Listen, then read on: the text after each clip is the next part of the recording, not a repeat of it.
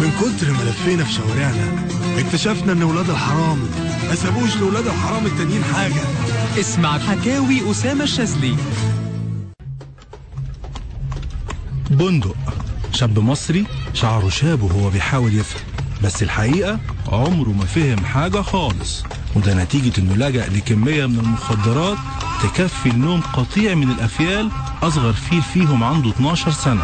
محاولة بندق للفهم انتهت في تالتة ابتدائي لما اكتشف إنها مش فارقة كتير بين إيجيبت وإليفانت وإن الجرامر هو النحو بتاع الإنجليزي وإن المدرس بتاع الإنجليزي اللي هو في الأصل مدرس جغرافيا لما كان بيديهم حصة العربي غلط في الاملاء وإنه حتى لو ذاكر ونجح واتخرج في يوم من الأيام هيفضل برضه جاهل. وعشان بندق فهم الفولة ساب الدراسة واكتفى بإنه يكون حسب تصنيف وزارة التعليم للبني آدمين راسب تالتة ابتدائي واشتغل في ورشة سمكرة السيارات.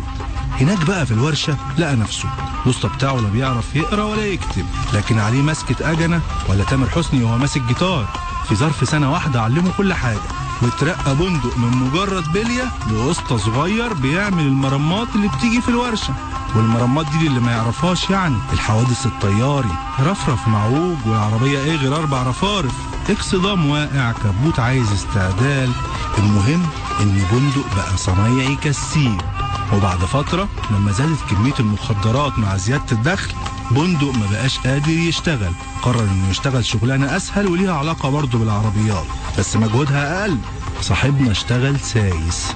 وتعريف السائس العلمي هو الراجل اللي بتشوفه وانت نازل من عربيتك بعد ما تكون خلاص ركنت. ويجي لك جري وانت خارج بالعربية من مكان ركنتك عشان يقول لك اكسر العجل. وغالبا لو سمعت كلامه هتخبط في العربية اللي قدامك.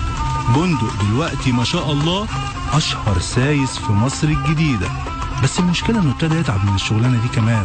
فعلشان خاطر الإنسانية حد يشوف لبندق وظيفة يكون مجهودها ما يزيدش على إنه يدوب يبربش بعينيه